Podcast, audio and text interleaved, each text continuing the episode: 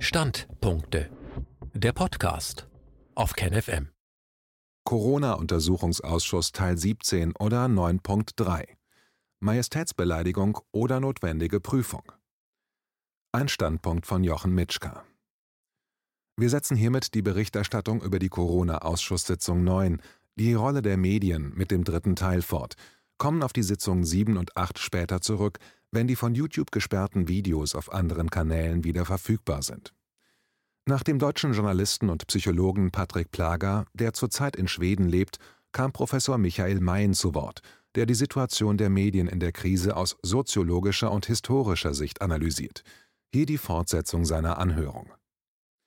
Professor Dr. Michael Mayen Dr. Füllmich fragte dann, was denn wohl passieren würde, wenn sich bestätigt, dass die PCR-Tests aber auch gar nichts über aktuelle Infektionen aussagen und zum Beispiel, wenn gerichtlich festgestellt wird, dass die Zahlen, die offiziell und von den Medien zur Demonstration vom 1.8. in Berlin genannt worden waren, komplett falsch sind.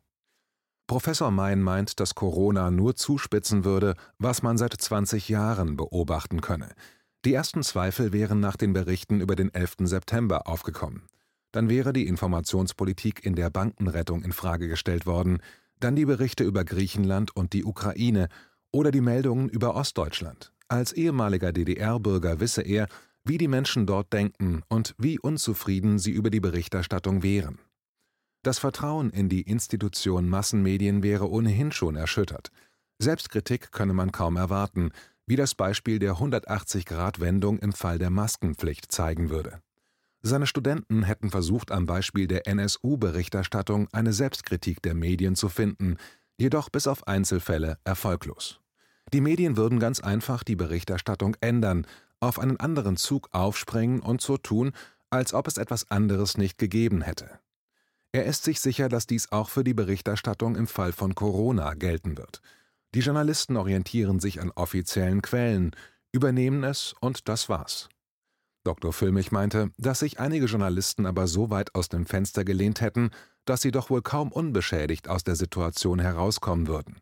Daraufhin antwortete Professor Mein, dass der Journalismus in der Lage sein wird, immer wieder positive Beispiele, also Feigenblätter vorzuzeigen, die doch die andere Meinung schon immer hatten vertreten können. Aber es wird spannend werden, ob dies diesmal in allen Fällen funktionieren werde. Der Aufwand der alternativen Medien wäre nur möglich gewesen, weil eben die abweichenden Meinungen nur dort vertreten gewesen wären. Aber erst wenn der Corona-Ausschuss in der Tagesschau erwähnt werden würde, müsste man sich mit ihm beschäftigen. Die Leitmedien definieren, was Realität ist. Solange man den Ausschuss nicht angreife, wird er nicht wahrgenommen. Natürlich wächst die alternative Szene, und der Kampf um die Deutungshoheit ist nicht endgültig abgeschlossen, aber der Ausgang noch vollkommen ungewiss. Professor Mein erläuterte, dass die Berichterstattung ja in der Regel nicht lügen würde, sondern nur falsch interpretiert und Dinge weglässt, welche für das Verständnis wichtig wären. Daher könne sich der Journalismus auch bei veränderter Wetterlage zurücklehnen und würde einfach anders berichten. Großartige Folgen auch für diejenigen, die, wie Füllmich meinte, Zitat, mit Schaum vor dem Mund, Zitat Ende, argumentiert hätten, erwartet er nicht. Dr. Füllmich äußerte die Vermutung, dass es für Journalisten nicht so einfach sein werde, sich in bestimmten Kernfragen herauszureden. Professor Mein antwortete, dass sich diese Journalisten immer wieder auf die offiziellen Quellen werden berufen können. Er sieht auch soziale Probleme darin, dass Journalisten, die plötzlich so nah an der Macht sind, beginnen, die offiziellen Zahlen oder Quellen zu hinterfragen. Denn die Nähe ist ein Privileg, das sie haben, und sie werden alles unternehmen, dieses Privileg zu erhalten. Dann bezog er sich darauf, dass man in der DDR auch oft dem Staat geglaubt hatte, aber wie schnell dann der Glaube zusammengebrochen war. Menschen mit diesen Erfahrungen hätten es vermutlich einfacher, auch heute offizielle Quellen anzuzweifeln. Aber wenn man in diesem Leben, im Westen, sozialisiert wurde und, da alles gut läuft, man keinen Anlass hat, etwas zu verändern, wird man tunlichst vermeiden, zu zweifeln. Professor Meyer erklärte, dass ein Forschungsprojekt darüber läuft, wie sich der normale Medienkonsument die Organisation der Medien vorstellt und dass dieses Modell sehr wahrscheinlich grundsätzlich von dem abweichen wird, welches Medienexperten und Politik sich vorstellen. Frau Fischer befürchtete, dass sich immer stärker Informationsblasen entwickeln, in welchen die Menschen sich einerseits in den Leitmedien informieren und andererseits in den alternativen Medien, sodass die Spaltung der Gesellschaft immer größer wird. Professor Meyer wies dann darauf hin, dass Journalisten auch darauf angewiesen sind, aus der Gesellschaft eine Realität erklärt zu bekommen.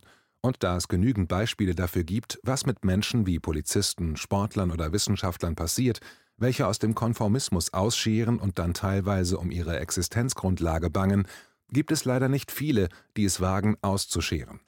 Und man könne sich vorstellen, dass Journalisten ohne diesen gesellschaftlichen Input auch Schwierigkeiten haben, eine Gegenposition zum offiziellen Narrativ zu vertreten oder dieser Position Raum zu geben. Dr. Füllmich hinterfragte dann die Ergebnisse der offiziellen Meinungsforschung und nannte als Beispiel das totale Versagen vor der Wahl von Trump in den USA. Professor Meyer bestätigte, dass die empirische Sozialforschung ebenfalls in einer Krise ist. Einerseits würden die Menschen, welche den Institutionen nicht mehr vertrauen, einfach nicht mehr mitmachen. Andererseits könne man über Formulierungen der Fragen die Ergebnisse beeinflussen. Zusätzlich würden die Medien die Ergebnisse noch interpretieren. Professor Meyer erklärte dann, dass der Resonanzboden, der Testraum für die Politik, der durch die kleine Öffentlichkeit geschaffen werde, also durch das Zusammenkommen von Menschen, die sich verbal und nonverbal signalisieren, wie sie denken, durch die Maskenpflicht drastisch eingeschränkt worden wäre. Zitat: Ich schnappe nichts mehr auf, ich höre niemanden mehr reden. Zitat Ende. Die Öffentlichkeit, also der Raum, der zwischen Bürger und Politik vermitteln sollte, würde durch die Maskenpflicht quasi abgeschafft. Das Maskentragen würde verhindern, dass sich Bürger untereinander austauschen können.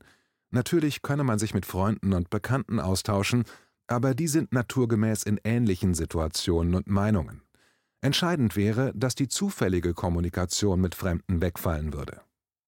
Dr. Füllmich wies darauf hin, dass nicht nur in Holland, sondern auch in China jeder Bürger sogar jedes Gerichtsverfahren anklicken und sich von zu Hause aus anschauen könne.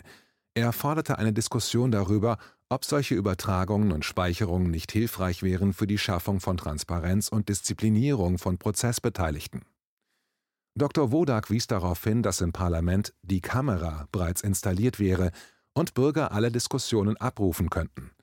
Aber dadurch wäre nur eine große Bühne für Darstellungen entstanden. Die eigentlichen Entscheidungen würden in den Ausschüssen gefällt werden, und wie dort die Entscheidungsfindung vonstatten ginge, darüber gäbe es keine Aufzeichnungen. Die Kamera im Parlament wäre ein Alibi für Öffentlichkeit, während die wichtigen Entscheidungen hinter die Bühne verlagert werden würden. Professor Mayen meinte, dass man als Politiker darauf bedacht ist, durch die Medien eine Legitimation für die eigenen Taten zu erhalten, weil Politiker darauf angewiesen sind, die Akzeptanz der Wähler zu erhalten. Markus Söder hätte beim Bayerischen Rundfunk volontiert. Er wüsste, wie die Journalisten ticken, und es wäre kein Zufall, dass er zu einer so dominanten Figur in der Krise wurde. Er würde die Klaviatur des Mediensystems besser beherrschen als seine Konkurrenten. Frau Fischer wies auf eine Studie der Universität Erfurt hin. Darin wären sogar Empfehlungen für Stories gegeben worden, die man empfahl, um die bröckelnde Akzeptanz in der Bevölkerung für die Regierungsmaßnahmen wieder zu erhöhen. Professor Meyer brachte noch einmal den Begriff Verantwortungsverschwörung ins Spiel. Er beschreibt, dass Wissenschaftler und Journalisten sich in der Verantwortung sehen, die Maßnahmen der Regierung zu unterstützen. Sie glauben, dass sie aufgrund ihrer Bildung und Rolle in der Gesellschaft dafür verantwortlich sind. Dadurch würden Wissenschaftler nicht mehr nur analysieren und Journalisten nicht mehr nur berichten, sondern sie würden zur Meinungspartei werden. Außerdem, so Professor Meyer nach einer Frage von Dr. Füllmich, wäre natürlich die Nähe der Medien zur Politik ein großes Problem, denn nur aus der Distanz ließe sich eine einigermaßen objektive Berichterstattung formulieren. Politik würde sich auch die Nähe durch Exklusivnachrichten erkaufen, man füttert bestimmte Journalisten mit Nachrichten, die andere eben nicht haben, und man kann sich so Wohlwollen für den nächsten Fall, in dem man selbst nicht so gut dasteht, erkaufen. Professor Johannes Ludwig Neu in das Hearing kam der Kommunikationswissenschaftler Johannes Ludwig, der sich besonders mit den Verbindungen der Medien untereinander beschäftigt, wie Frau Fischer anmerkte. Daraufhin erklärte er, dass Medien in erster Linie auf zwei Beinen stehen würden – das eine wäre die Frage, wie groß die Freiheitsrechte der Recherche sind. Im internationalen Vergleich wäre Deutschland da sehr gut platziert. Das zweite Bein wäre das wirtschaftliche Fundament. Es gehe um die Frage, wie sich die Medien finanzieren, um die Kosten für die Recherchen abzudecken. Da gibt es dann aus historischen Gründen reiche Medien, wie den Spiegel, meinte er. Dieser hätte von den finanziellen Voraussetzungen her alle Möglichkeiten, jede Recherche durchzuführen, theoretisch. Aber man müsse immer zwei Ebenen auseinanderhalten. Zum einen die der Systeme, wie sie sich definieren, welches Selbstverständnis sie hätten, zum anderen die Ebene der Akteure. Bei den Systemen gibt es ja den ÖRR und das private Fernsehen, wobei die Privaten sich aus Werbung finanzieren würden, daher enorm auf die Kundschaft Rücksicht nehmen müssten. Beim ÖRR wäre es komplizierter und sicher nicht transparent. Die Rundfunkräte, die von der Idee her die Bevölkerung widerspiegeln sollten, sind im Prinzip nur Vertreter der Politik, der Kirchen und anderer Institutionen, und das jeweils von deren Führung bestimmt. Es wäre aber nicht wirklich ein Querschnitt der Bevölkerung. Im Printbereich gäbe es noch ungefähr 300 unterschiedliche Titel, aber die wären entweder in großen ökonomischen Verbünden zusammengefasst oder inzwischen zum größten Teil mit Zentralredaktionen versehen. Dann gibt es die überregionalen Medien wie die Süddeutsche oder die Welt, die FAZ und so weiter, die hätten noch einen anderen Anspruch. Überregionale Medien könnten eher zum Beispiel über Korruption im Umfeld von Regionalzeitungen schreiben, als regionale Zeitungen, die eine gewisse Nähe und Informationsabhängigkeit von den regionalen staatlichen Institutionen hätten.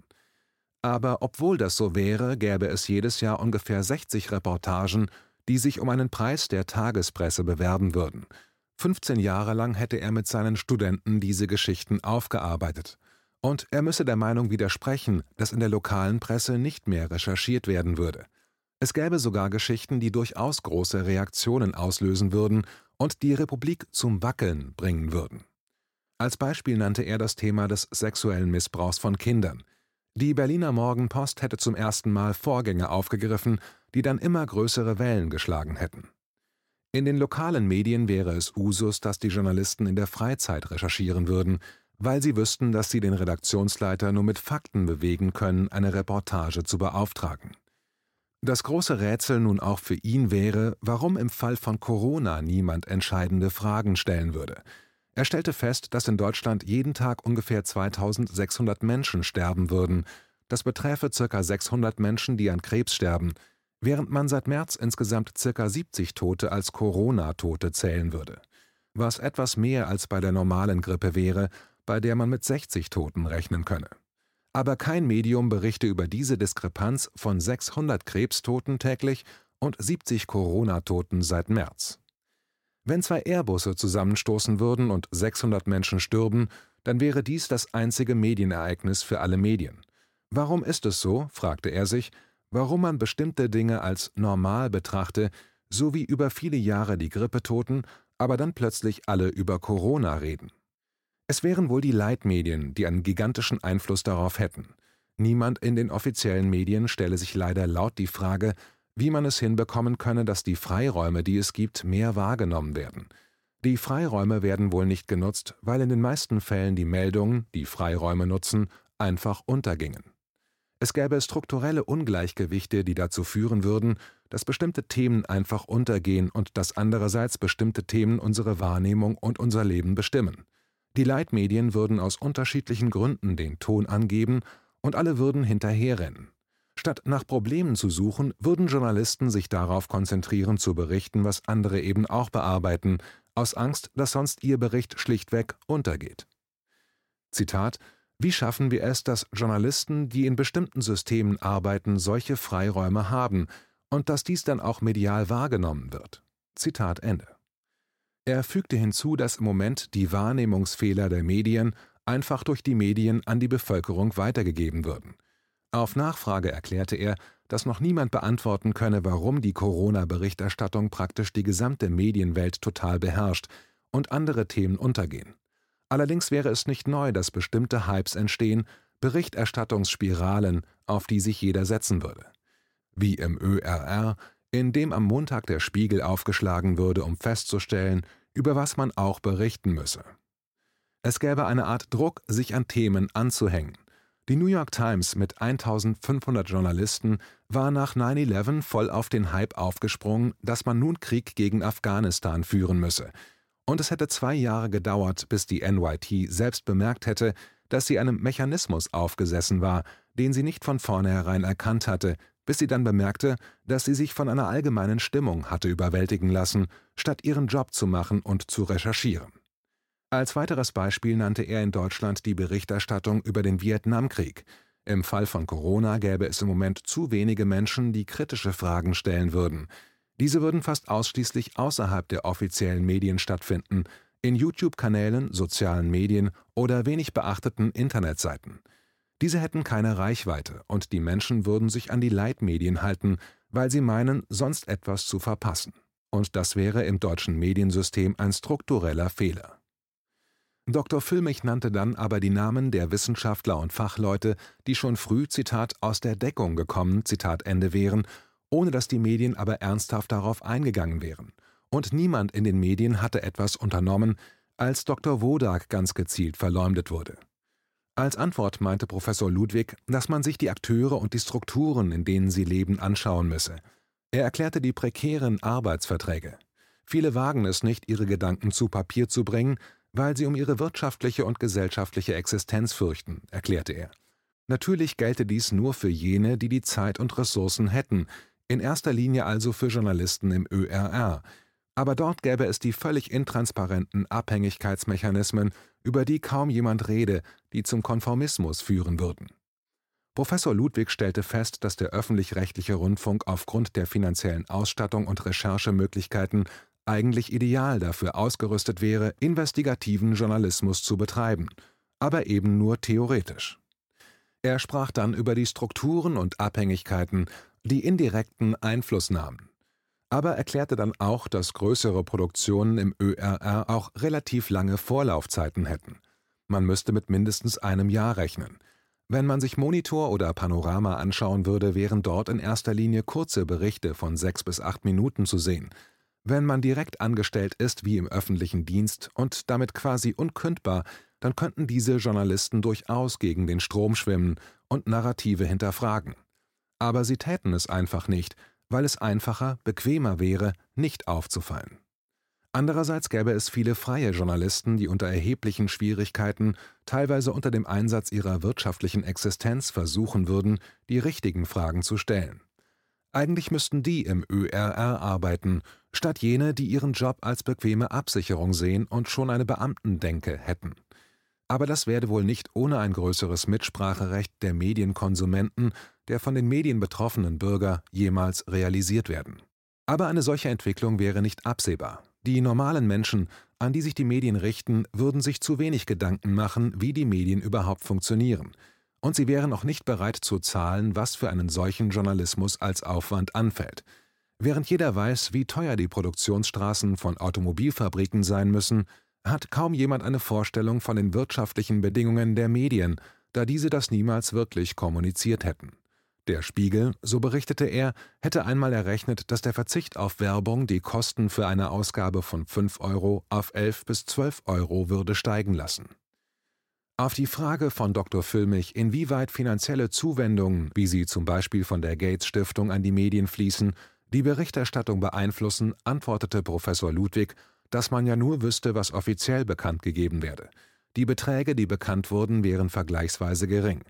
Er erwähnte dann, dass ein Blogmedium im Rahmen einer Recherche den Spiegel über die Zahlungen der Gates Stiftung befragt hätte. Der Spiegel gab dann zu, gemeinsam mit der Gates Stiftung ein Projekt zu machen. Selbst wenn die Summe gering wäre, bedeute es, dass man mit dem Geldgeber auf einer freundlichen Ebene kommunizieren müsse. Zitat Es heißt im Zweifel auch, selbst wenn man es sich selber nicht zugibt, man ist immer irgendwo in einer Abhängigkeit drin. Zitat Ende. Dr. Füllmich fragte, ob die Kombination von zu großer Nähe und dann auch noch finanziellen Verbindungen nicht ein großes Problem der Medien wäre. Professor Ludwig bestätigte das und erklärte die formelle Nähe und die gefährliche informelle Nähe. Richter halten Vorträge, man trinkt ein Bierchen, Anmerkung des Autors, wobei er auf Erklärungen von Dr. Füllmich einging, das wären die Dinge, die solche gegenseitigen Abhängigkeiten konstruieren können, natürlich nicht zwangsläufig. Ausblick In der nächsten Zusammenfassung wird auf weitere Aspekte eingegangen, warum die Medien in der Corona-Krise sich als Verteidiger der Regierungspolitik sehen und das Interview von Professor Ludwig beendet